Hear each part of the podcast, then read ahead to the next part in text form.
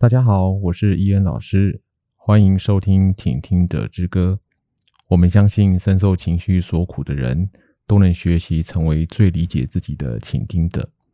我目前是美国国际聚焦心理学会认证的培训师与引导师，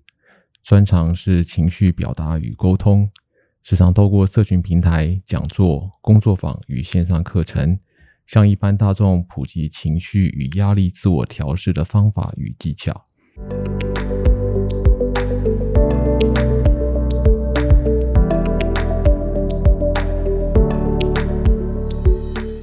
今天想和大家聊聊的主题是“情绪和你想的不一样”系列的第一集。我们都知道，生活中情绪无所不在，但往往没有机会说出口或表达出来。如果让负面情绪持续累积，就会对我们的身心造成巨大压力。但大家并不知道的是，情绪之所以需要表达出来，是因为情绪形成的当下是以无以名状，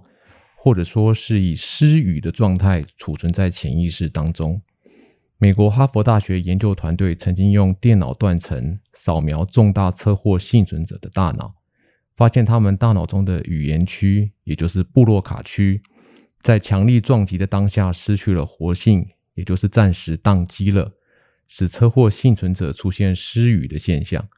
这其实也很容易理解。例如，当你过马路时，有一辆车向你疾驶而来，你被强力撞击的当下，只发出一声大叫“啊”，就昏了过去。车祸当下许多错综复杂的情绪。像是无以名状的恐惧、愤怒、担心、害怕、无助、不知所措等，都在人生跑马灯快速闪过的同时，浓缩在这一声“啊”当中。只是在强力撞击的瞬间，你大脑的语言区宕机了，所以你跟着失语了，导致这些因车祸触发的情绪没能说出口或表达出来。一直以失语的状态储存在你的潜意识当中。日后，如果你有机会再次接触并倾听这些错综复杂的情绪，这些情绪就有机会将车祸当时未能用语言完整表达的内容表达出来。负面情绪就会在语言化表达的过程中，逐渐从负面情绪转化成中性甚至正面情绪，并且从潜意识转移到意识层面储存。进而被我们的大脑所理解。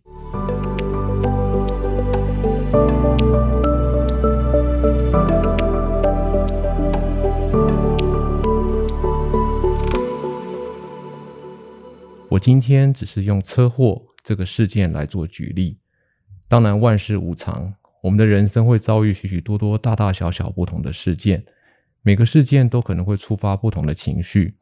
我们能做的就是透过陪伴与倾听情绪，让事件发生当时所触发以失语状态储存在潜意识中的情绪，能够得到完整表达，进而转化成中性甚至正面的情绪，并且被我们的大脑意识所理解。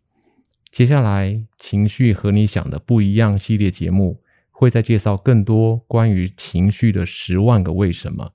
带大家认识情绪，同时学习成为一个更理解自己的倾听者，活出更好的自己。